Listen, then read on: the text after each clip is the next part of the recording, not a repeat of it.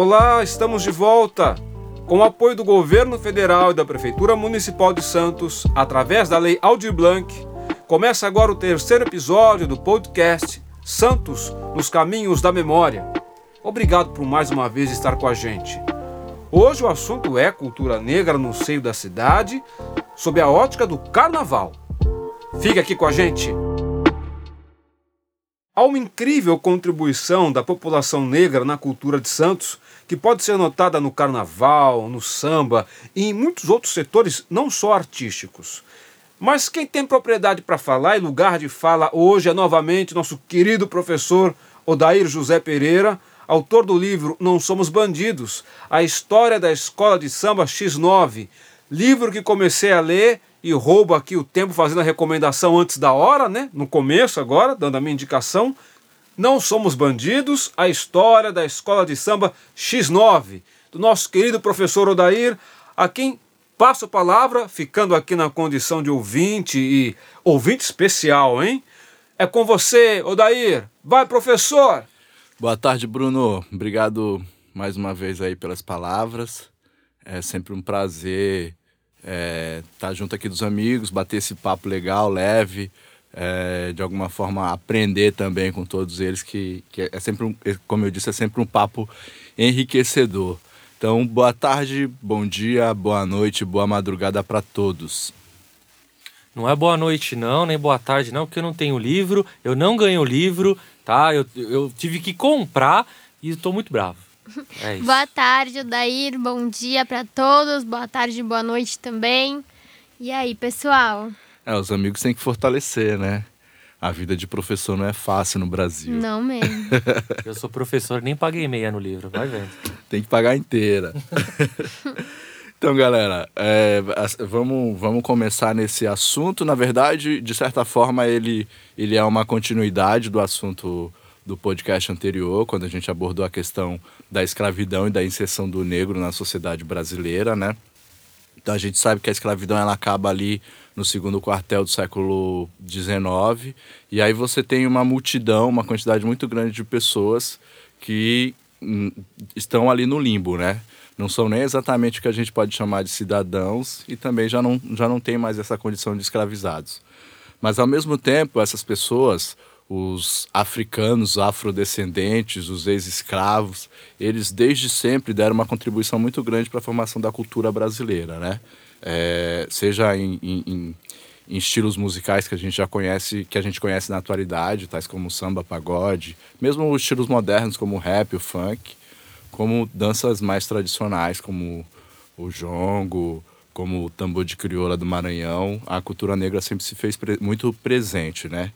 Então isso também não pode ser diferente aqui em Santos, já que, como eu disse no podcast anterior, Rodrigo, a gente tem uma população negra que já vem de séculos e uma população considerável. Então, em fins do século XIX, nós tínhamos os três grandes quilombos, e aí a gente ouve histórias que num desses quilombos, chamado Quilombo do Pai Felipe, havia ali alguns grupos de dança, né? É, e aí essas danças elas ocorriam no quilombo do Pai Felipe, que é ba basicamente onde a gente, onde está a CT hoje, que assim como o do quilombo do Jabaquara era um pouco escondido. É, eu, eu, eu, já, eu já conheci esse local, infelizmente o acesso é difícil, Sim. porque está dentro da CT, Sim. né? E só tem uma plaquinha que está quase também caindo, é, constatando que, que lá havia um quilombo do Pai Felipe. É bacana quando você faz um roteiro, né? Eu, eu já fiz um roteiro pela Fundação uhum. Arquivo e Memória, já fiz esse roteiro de quilombos na, na cidade de Santos. E eu acho que um dos mais escondidos é esse do Pai Felipe mesmo. Sim, que é essa a intenção, né? Você não pode. O, o quilombo ele deveria ficar num lugar de não muito fácil acesso, mas ao mesmo tempo ele também não podia ficar muito distante da cidade. E aí a gente sabe que nesse quilombo do Pai Felipe acontecia algumas rodas de samba de umbigada. Esses, essas informações elas estão em documentos de jornais é, da década de 1940, né? E aí lá acontecia esses sambas de umbigada, esses sambas eles tinham a presença dos ex-escravos e também de pessoas da sociedade da cidade e tal, é os relatos que a gente tem. E aí esses relatos eles falam que depois do, do término da escravidão, essas pessoas deixaram de ficar ali naqueles quilombos e se espalharam pelas, pelos diversos bairros da cidade, né? Esses bairros operários que a gente comentou também em outros momentos. Uh, aí a gente vai ter um, um, um hiato. Essa escola de samba, que é um dos temas do livro, que também fala sobre cultura negra, ela surge em 1944, é a escola de samba X9. Ela surge já dialogando com as escolas de samba que, que, que existiam no Rio de Janeiro e com as escolas de samba que existiam em São Paulo. Mas quando elas surgem, Karime, elas têm essa influência da, das, das pernadas que aconteciam no Monte Serra, uh, que era uma espécie assim de capoeira, e tem também essa influência dos sambas de umbigada que aconteciam nos antigos quilombos, né? Então uma das coisas que, são, que é muito recorrente assim nas minhas, nas minhas pesquisas é que o samba praticado em Santos já em 1944 ele era muito particular. Ele não se parecia com o samba de São Paulo, que era um samba muito mais cadenciado. Ele já tinha elementos do samba carioca, porque aqui, no, aqui em Santos a gente tinha frequências de rádios cariocas, mas ao mesmo tempo ele incorporava elementos dos sambas anteriores do século XIX. Então ele era um samba muito mais próprio para o desfile, porque ele era um samba menos cadenciado. Isso explica também um sucesso que as escolas de samba de Santos vão ter na década de, 40, de 50 e no final da década de 40 em São Paulo, inclusive determinando qual tipo de carnaval são Paulo vai produzir a partir daquele momento. Odair, é, mas eu ouvi falar que Santos era uma, é uma cidade que praticava bastante o carnaval, mesmo antes das escolas de samba, né? Então eu ouvi falar na prática do intrudo. Uhum. E eu queria saber também se a gente pode dizer que as escolas de samba são, fazem parte do carnaval de rua ou não? Qual é essa diferença? Você pode me explicar? Então vamos lá, Karime. O intrudo ele era uma espécie de uma brincadeira praticada no século XIX, também de uma certa herança portuguesa. É, você fazia, as pessoas, os moradores faziam bolinhas de cera e dentro dessa bolinha de cera eles injetavam algum tipo de líquido, às vezes fezes, às vezes urina, e aí quando as pessoas passavam pela rua eles jogavam essas, Nossa, essas bolinhas de ceras nas pessoas. Deus.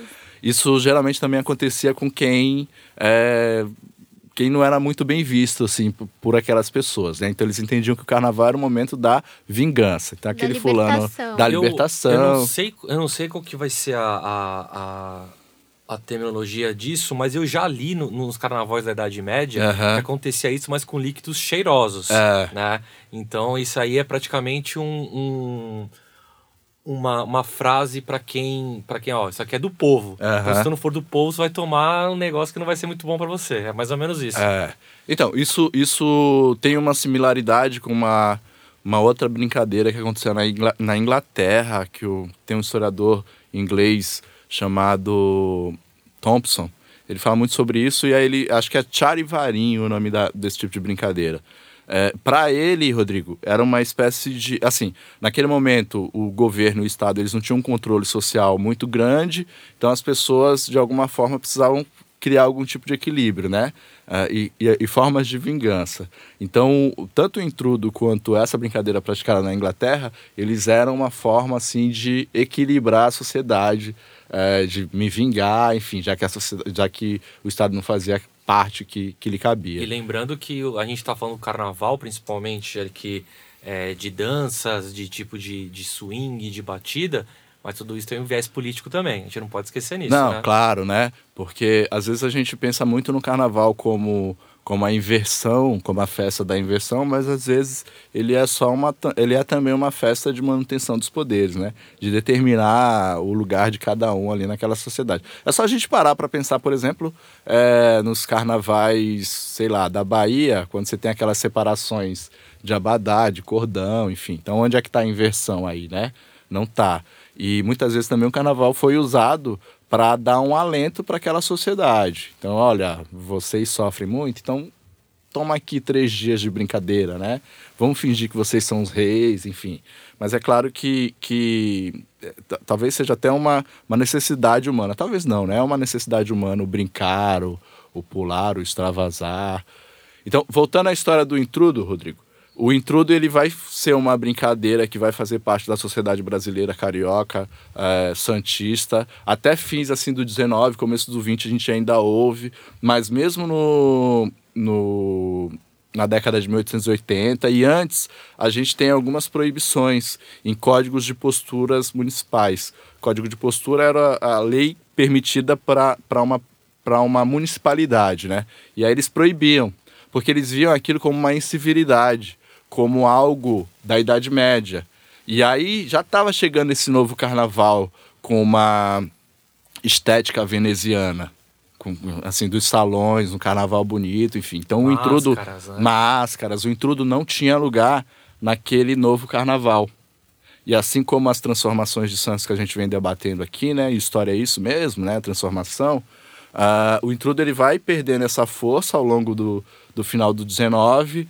No começo do 20 tem alguns uh, ainda relatos policiais, né? De, de pessoas que são presas porque estão praticando o intrudo, ou seja, isso passa a virar crime.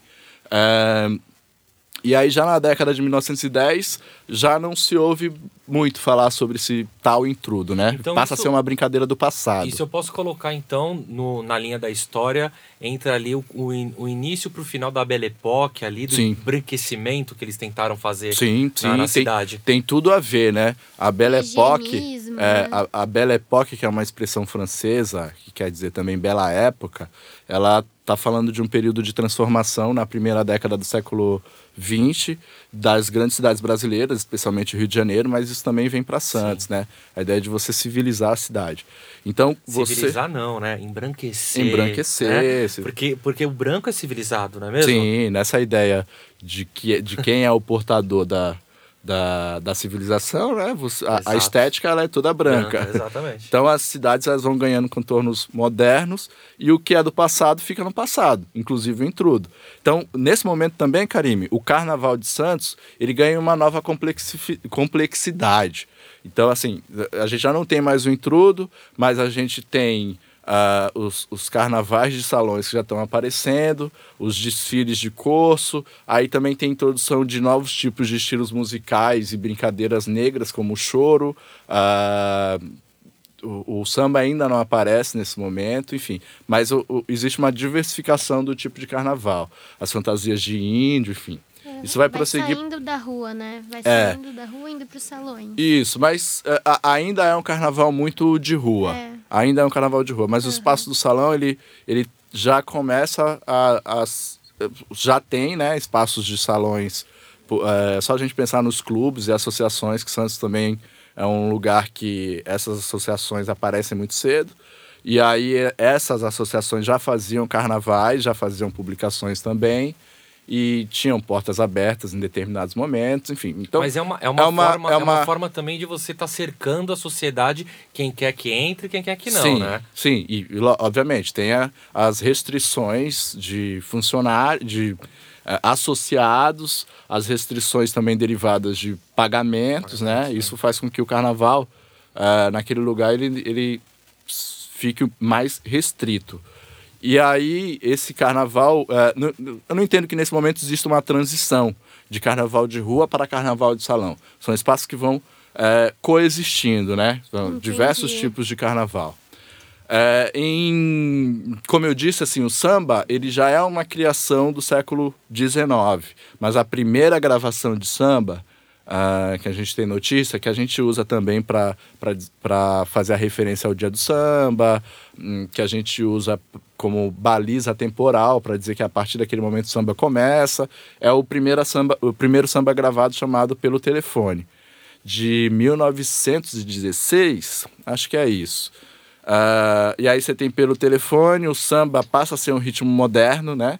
É, porque ele vai para os LPs, ele vai ele surge também com as expansões das rádios. Quando o cinema surge, é, a, estética visual do cinema também é incorporada, com Carmen Miranda e, as músicas do, do, de várias outras personalidades daquele momento, porque o samba era, uh, já na década de, de 30, 40, o grande estilo musical do Rio de Janeiro e do Brasil. E é bom também, acho que, salientar que no início do século XX a gente não tinha uma personalidade musical, né? Porque era tudo muito trazida de fora.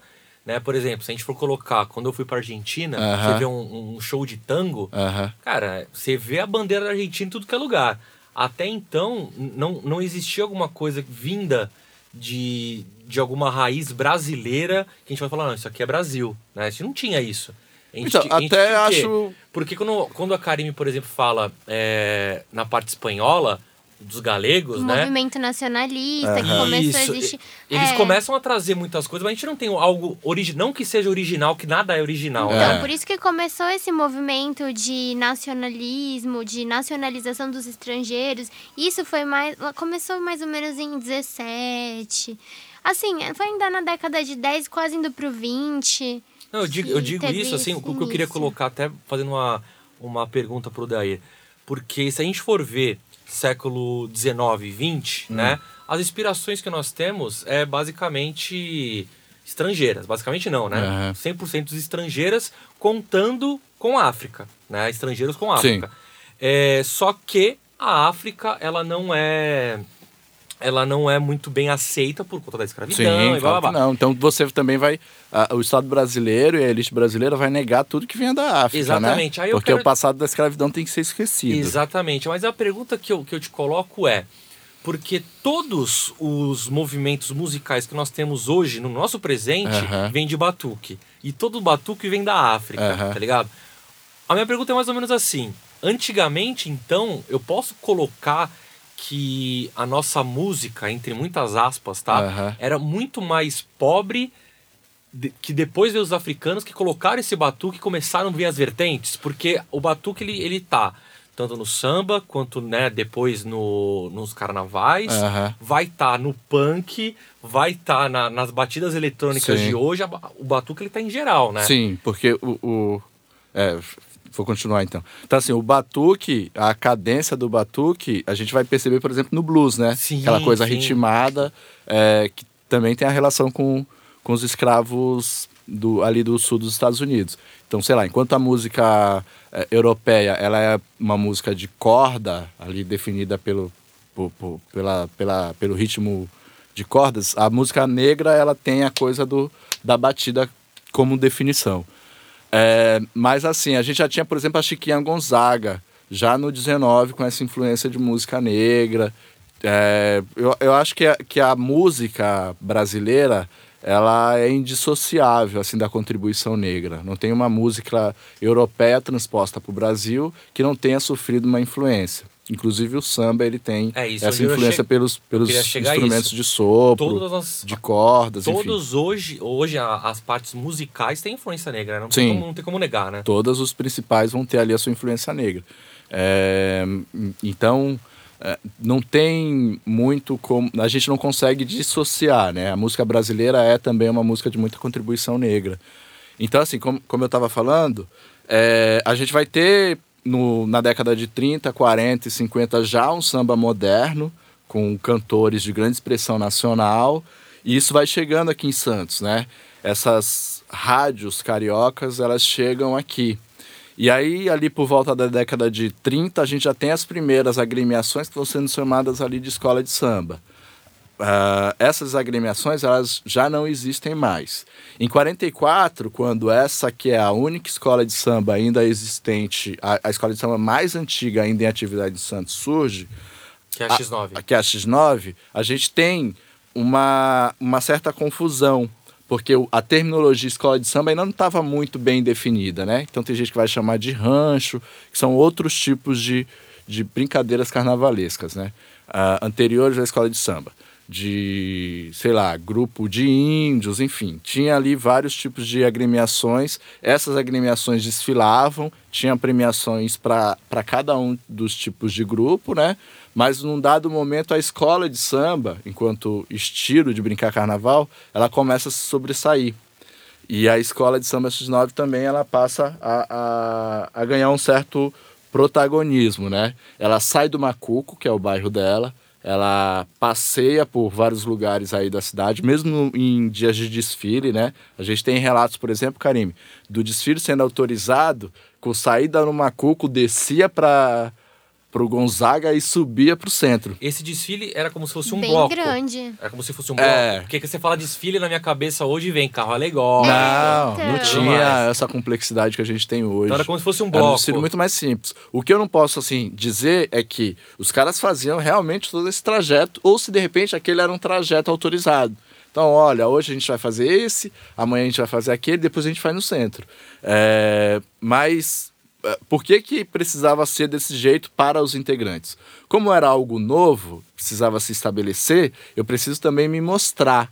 Então, quando eu li os, os trajetos, o que, que eu percebia? Que terminava, às vezes, em frente a algum jornal, a tribuna ou diário, porque eles queriam Visibilidade. Né, visibilidade. Uhum. Ah, eu vou te dar a matéria, eu vou te dar um- uma saudação, né? Pensamento das escolas de samba. Enquanto isso, vocês me dão palco e vocês me dão legitimidade, né? É, é, é. Então, assim, eu sempre entendo que existe um- uma troca, né? Enquanto eu quero mostrar a minha cultura e aí para isso eu preciso fazer algumas concessões. Essas concessões seriam é, fazer um samba exaltação ao Brasil, por exemplo, né? Vou falar das grandes personalidades brasileiras ou do Brasil e vou esquecer as mazelas do Brasil. Então, se eu for falar de, do Brasil bonito, isso pode ser tolhido em algum momento. Então, vamos fazer algum tipo de adequação. Isso também acontece no Rio de Janeiro, em São Paulo e acontece em Santos, né?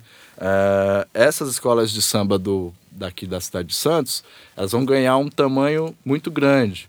Depois, assim, pro final da década de 40, Karime, começo dos anos 50, elas sobem para São Paulo e ganham vários desfiles lá em São Paulo. Ah, vão, vão se tornar a referência do que é fazer samba no estado de São Paulo. Aí, para a década de 70, o carnaval também cada vez mais é percebido como um turismo, ou como um comércio, ou como algo que dá dinheiro. Na década de 70, ah, as grandes empresas que estão ali em São Paulo também começam a fazer parte do jogo. E aí Santos perde esse protagonismo, né? E isso vai parar em, nas mãos dos paulistas, né? Você tem, você tem uma data específica, ou pelo menos uma década, de quando o Santos começou a, a ter o desfile de carro alegórico? Porque eu lembro que era na praia, inclusive. É. Nós tivemos desfile na praia, né? Não, assim, o desfile Inclusive, de a carro. A, minha mãe, a minha mãe foi um dos destaques. Tem lá, até Olha hoje. aí. Tem até hoje lá no, no, olha no- ela. no no jornal. Ela seminua aqui, né? Que baixaria. Não tem, porque é o seguinte, desde o final do 19, existia um tipo de categoria carnavalesca que é o desfile de corso. Tá. Corso é carro. É, então o carro era todo enfeitado e aí esses carros passeavam pela cidade. Só que isso dava muita morte, muitos feridos, né? Porque a galera tomava uma cervejinha e saía desfilando por aí. Então acho que num dado momento isso foi proibido. É, já os carros carnavalescos, eles são uma incorporação ao samba. Porque, como eu te disse, o samba é um retalho. As escolas de samba são um retalho, Karime. Eles vão pegando tudo e aí vão anexando a, a essa configuração moderna que a gente tem hoje. Misturou um É, pouquinho então, de cada. Isso. Por exemplo, se tu pegar a capa do meu livro, né? Você Hum, vai. Aquele que eu paguei? Aquele que tu não pagou, Que eu paguei? Tá, entendi. tu vai ver que você tem uma pessoa ali no meio e algumas pessoas, uma pessoa segurando o estandarte, outra segurando uma espécie assim de uma cabaninha. Quando a gente olha isso, quando você vê a descrição das festas de reis da Bahia ou das festas de reis eh, de Minas Gerais, você nunca vai dizer que aquilo é carnaval, você vai dizer que aquilo é um outro tipo de festividade religiosa, porque a pessoa está ali caracterizada como rainha e rei, tem um estandarte, tem alguém segurando, é um desfile religioso. E era assim no, na década de 40, 30, o- os desfiles da, da X9, por exemplo. Mas alguns outros elementos vão sendo incorporados. Então, exemplo, um, um elemento que já não existe mais. Tinha um cara chamado Baliza. O Baliza, ele era alguém com uma... A Karime não conhece. Não, Baliza, não é com ela. com ela. É, gente. Baliza não é com Vocês ela. não precisam contar para os nossos ouvintes meus problemas com direção, tá? O Baliza, ele era. Ele tinha, assim, vamos pensar num cabo de vassoura grande, né? Ele era uma espécie de malabarista com, com conhecimentos também, sei lá, da área de capoeira. E não existia também, em alguns desfiles, uma separação muito clara entre público e desfile. Então esse cara ele ia na frente, era uma espécie também de um valentão, né? Que é um tipo de figura é, sociológica das áreas de Porto, como Santos e tal. Esse cara ele ia na frente com esse cabo de vassoura e abria. Tipo assim, sai da frente que senão sobra para você, mano. abria todo o desfile. Quando o desfile passa a acontecer em palcos, quando há uma separação mais clara entre público e o, e o desfile, né, entre o espectador e quem está desfilando, esse baliza ele perde a importância. Então ele deixa de existir. Então é, é um tipo de figura que não existe mais. Algumas outras figuras permanecem, como as baianas. E o Rei Momo, né?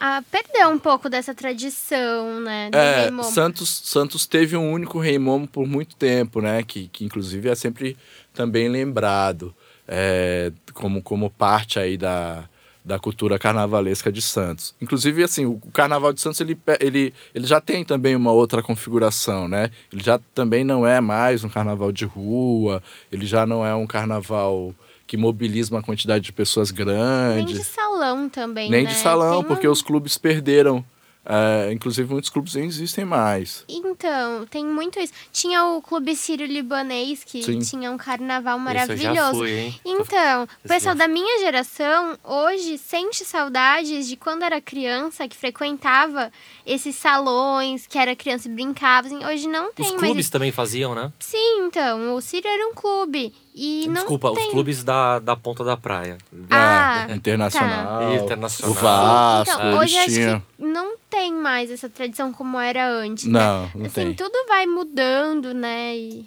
até, é. até, o, até as próprias bandas, né?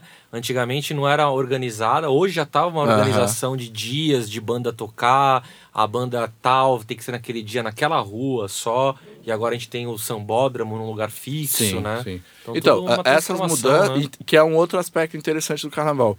Porque assim, é, se a gente fazer uma análise aqui historiográfica, você vai ver que o carnaval, ele, ele vai numa linha reta, né? Porque ele acontece todos os anos, mas ao mesmo tempo... Menos esse. É, menos esse. Vai acontecer em maio, né?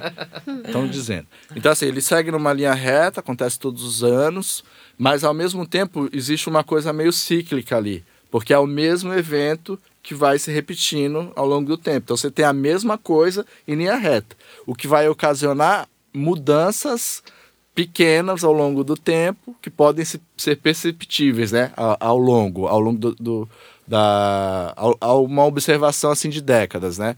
Por exemplo, assim, uma observação do carnaval do ano passado. Não sei se vocês vão lembrar que no ano retrasado teve uma treta aqui no Gonzaga, um arrastão, assim, de, de num bloco. Eu fiquei em acho casa, que foi na... eu fiquei em casa no carnaval, desculpa. Acho que foi na Tolentino. Na Tolentino.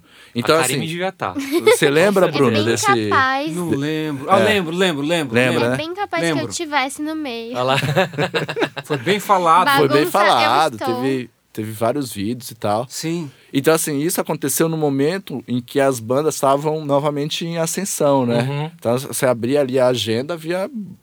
Cara, que curte carnaval pode ir pro carnaval é, em vários bairros da cidade. Quando isso ac aconteceu, no carnaval do ano seguinte, houve um recrudescimento. A, a, as bandas tiveram que é, é, fechar, o número de pessoas dentro dos, do, dessas bandas foram, foi limitado, tinha grade, tinha polícia. Então, na minha opinião, depois desse evento, uh, existe uma tendência para que uh, os desfiles uh, de bandas eles se limitem novamente, né? Eles fiquem muito mais fechados. Então, uma coisa que estava em ascensão passa a descer novamente. Uma coisa que eu acho que é engraçado também no carnaval, que é como você falou, de, de fato é uma linha reta, né? Ele acontece todo ano e você tem diversos, é, diversos diversas mudanças, né? Que nem a Karen me falou, na minha época de jovem, uhum. de saudades, inclusive, eu ia pros, pros clubes, né? Aí você tinha matinê para as crianças e de noite você tinha os clubes fazendo Sim. as festas, né? Uhum. Também tinha as bandas, né? É, as bandas, principalmente é, Banda Doroteia, Sim. as bandas lá. Banda Doroteia. Torcida Jovem, Sangue Jovem. Então, vocês tinham as bandas clássicas, né? É, como é que é? SBB não, não caia, se caia não beba. Não sei. Tinha uma, tem umas bandas clássicas, principalmente no canal 3, né? Eu lembro disso diminuir por conta de, de violência. Eu lembro depois meio que minguar isso direto para os clubes. E uma coisa que eu, que eu achei interessante, não sei se tem a ver também com a ascensão da internet, mas Rio de Janeiro e São Paulo, e aí consequentemente Santos também teve isso, e aí vai, vai de encontro com essa, com essa tua história que tu contou. Os bloquinhos bombaram de três Sim. anos pra cá, né? São Paulo principalmente. São, pa São Paulo principalmente. Uhum. Era uma uhum. coisa que, por exemplo, é, você ia para São Paulo, São Paulo era vazio. Vazio, Ninguém todo mundo, São, todo é, mundo ia para os lugares, né? Saudades né? dos bloquinhos, gente. Santos, e, aí, e aí eu chego assim, Santos também, né? Santos é. também tem uma crescida, uma, uma diminuída boa, e agora começou a voltar e... E aconteceu isso e que acontece, aconteceu. E acontece isso, né? Diga, Bruno. Deixa eu te fazer uma pergunta. É muito bom a gente falar do carnaval como um todo, né? O carnaval de salão, o bloquinho, uhum. onde a gente ia, que o histórico da nossa música lá no século XIX. Mas pensando aqui que eu estou tentando acompanhar, que realmente eu sou muito careta, de carnaval eu entendo pouco, uhum. mas eu vou entendendo sua fala, que é muito clara e está me ajudando. Então, pensando no, na, numa, num dos papéis dessa cultura negra em Santos, esse boom do carnaval, esse carnaval que se desenvolve, que foi um dos mais importantes do Brasil, eu acho que é importante, talvez o nosso ouvinte já esteja percebendo isso, mas assim, quem era que fazia, botava a mão na massa, não, não era a população branca, né? Que até participava, mas é, não era, né? É, então, a gente, as escolas, as duas principais escolas de sambas aqui da região, nesse período, né? Sim. A gente tem a Vitória, depois a Vitória deixa de existir, aí a gente tem a Brasil, que vem depois da X9 e a X9.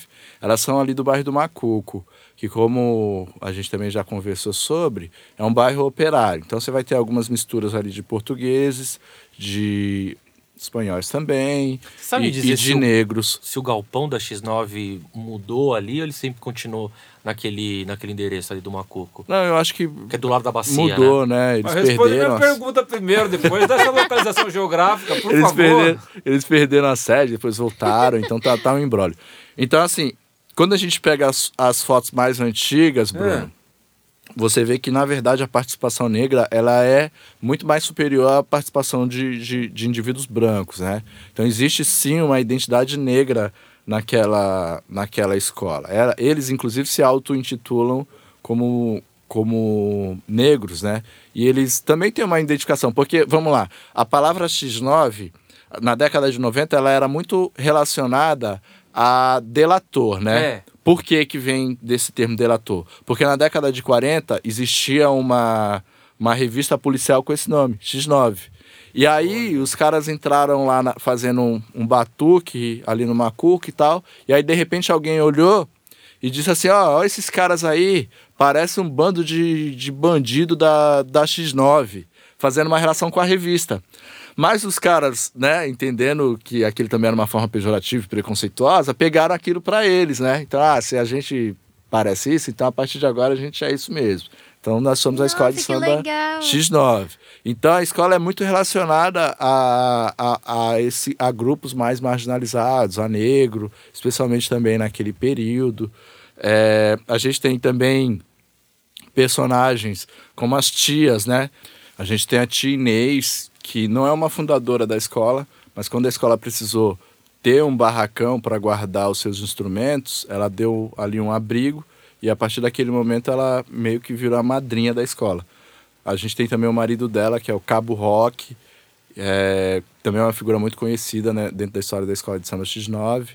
Então, assim, a, as escolas de samba, elas têm personagens, né? Esses personagens, é, geralmente eles são negros, as tias, os cabos. Uh, a gente também tem uma, um personagem que circulava ali no. Cabo não tem nada a ver com polícia, não, né? Não, não tem, mas é uma. Isso é também uma outra questão interessante, né, Rodrigo? O, o carnaval, dentro dessa coisa de jogo de manutenção, ele incorporou algumas terminologias que são uma espécie de patente, né? Ah, entendi. Então tem o cabo, tem o general, tem a tia, enfim. Acho que isso acontece ali pelo período da ditadura. Mas antes tinha algumas coisas meio informais, né? A tia Ciata, por exemplo, no Rio de Janeiro, eles se reuniam na casa dela, e foi dali que surge o primeiro samba. Mas ao mesmo tempo que tem uma formalidade, tem um caráter tradicional, né? Porque também dentro da cultura negra é a mulher é, mais velha, que tem aquela autoridade e tal. Então isso acontece também nas escolas de samba daqui de Santos. A gente tem vários relatos de, de pessoas que, que aprontavam em vários lugares aí da cidade, os caras de navalha, por exemplo, ou os malandros de capoeira, mas que quando a tia Inês falava, os caras baixavam a cabeça. Então também existe nas escolas de samba de Santos uma hierarquia, né? Uma hierarquia e no termo escola existe o, o pedagógico mesmo, né? Mestre, Aqui a escola né? de samba ensina, ensina o cara a sambar, mas também ensina a conduta social. Uma educação dos corpos também. É, educação dos corpos e, e a conduta social dentro daquele grupo, né? A hierarquia dentro daquele grupo. Isso então, eu nunca tinha pensado. É, Tudo da tecnologia, escola, né? uhum. nunca tinha pensado nisso. É. Então tem, tem um sentido pedagógico ali que, que, que era bem, bem aplicado. Então a escola de samba, quando ela surge, ela vai pegando vários elementos negros da cidade. O, no Monte Serra tinha uma galera que praticava a capoeira. Eles praticavam lá no monte mesmo porque a capoeira não era, em determinado momento, ela não era permitida. Então chegar lá, lá no alto do Monte Serra era mais difícil para a polícia, por Nossa. exemplo. Esses elementos eles vão sendo incorporados à escola. A capoeira não era permitida. É, Meu Deus. O, os caras que estavam nos salões de dança ali do centro, né?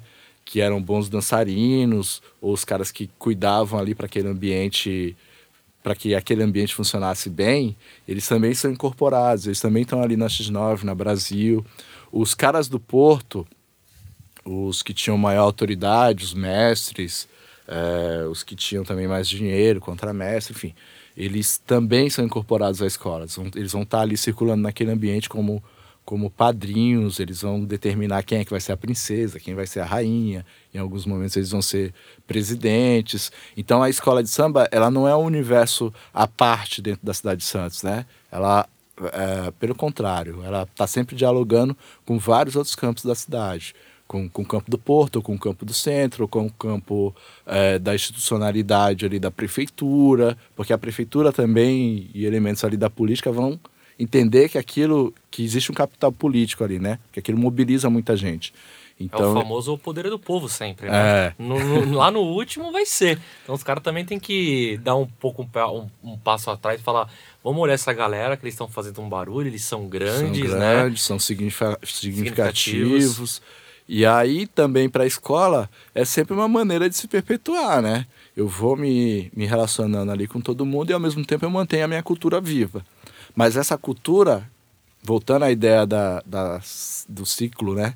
E da, da história que segue, ela está sempre uh, se transformando, mas sempre mantendo suas raízes, né? Sempre mantendo a identidade negra, uh, mas incorpora elementos uh, sei lá, da, da modernidade. Tipo, por exemplo, a gente tem aqui um elemento que é o carnavalesco. Carnavalesco hoje é um, um, um, indivíduo, né, uma figura muito conhecida. Naquele tempo não tinha um cara que era formado uh, em áreas artísticas diversas e que determinava a estética da escola de samba. Era uma estética muito mais negra. Hoje é uma estética muito mais uh, circense, né, mais de espetáculo. Então essas, essas, essas configurações elas não existiam. Então eu acho assim que era um tipo de festividade muito mais, eu não sei se eu vou usar o termo também correto, mas popular, no sentido mesmo de, de povo, de, de que aquilo o povo participava. As, as roupas, por exemplo, eram feitas ali pela própria comunidade, que doava. Se a gente for parar para pensar também, a, a grande maioria da, da, da, nossa cidade, do Brasil, né? A gente é a maioria de, de classe baixa, uhum. a maioria de negros, né? Sim. Então, é, não tem como não, não, não colocar todo, todo esse, esse poder para cima da gente, né? Porque a gente que está fazendo, né? Sim, então, sim. É, é, nessa, nessa questão do. Acho que aí, aí você me corrige se eu estiver falando besteira, mas nessa questão de carnaval, de samba, né? É, é uma das formas, entre muitas aspas, da gente também dividir e falar para a elite, então, aqui quem entende somos nós. Uhum. Calma, você quer participar? Você até pode, tá, hoje em dia, né? Mas aqui quem está entendendo somos sim, nós. Sim, né? Porque, obviamente, todo mundo produz cultura, né? Sim. Então, os grupos populares, eles têm ali sua cultura própria. Mas dentro do jogo de interesse da cultura, é, se a gente parar para pensar cultura nacional, que, que é uma cultura nacional? É, é algo elevado à categoria de representatividade de uma nação. É, no Brasil, na Argentina, como você citou, o tango, é, são culturas populares, né? Sim. Que nascem no seio do povo e que, em algum momento, elas são elevadas a, a, a representantes daquela nação. Então é uma construção artificial, Karime. Porque um, o samba, ele não é o Brasil. Se a gente vai lá para o norte, se a gente vai para o uhum. nordeste, tem outros estilos musicais. Mas eu preciso dar identidade para aquele povo. Eu preciso mostrar a identidade deles a nível nacional para que eles se sintam parte da nação. Então isso é uma construção mesmo política. Quem vai fazer isso no primeiro momento é o Getúlio. Né? O Getúlio e seus ministros ali vão perceber que eles precisam de legitimidade popular. E olha, tem o samba aqui, vamos, vamos descriminalizar isso. E então, a partir daquele momento, isso passa a ter uma força nacional. Então, quando a gente olha para outros países, é uma característica muito comum, uma cultura popular ser elevada à categoria de cultura nacional. Mas, obviamente, a agência, a capacidade de mobilização é do próprio povo, né? O povo é que não dá para a gente pensar que eles assistiram aquilo, eles são construtores daquilo. No final das contas, a gente acaba voltando para a Idade Média, onde há uma inversão, né?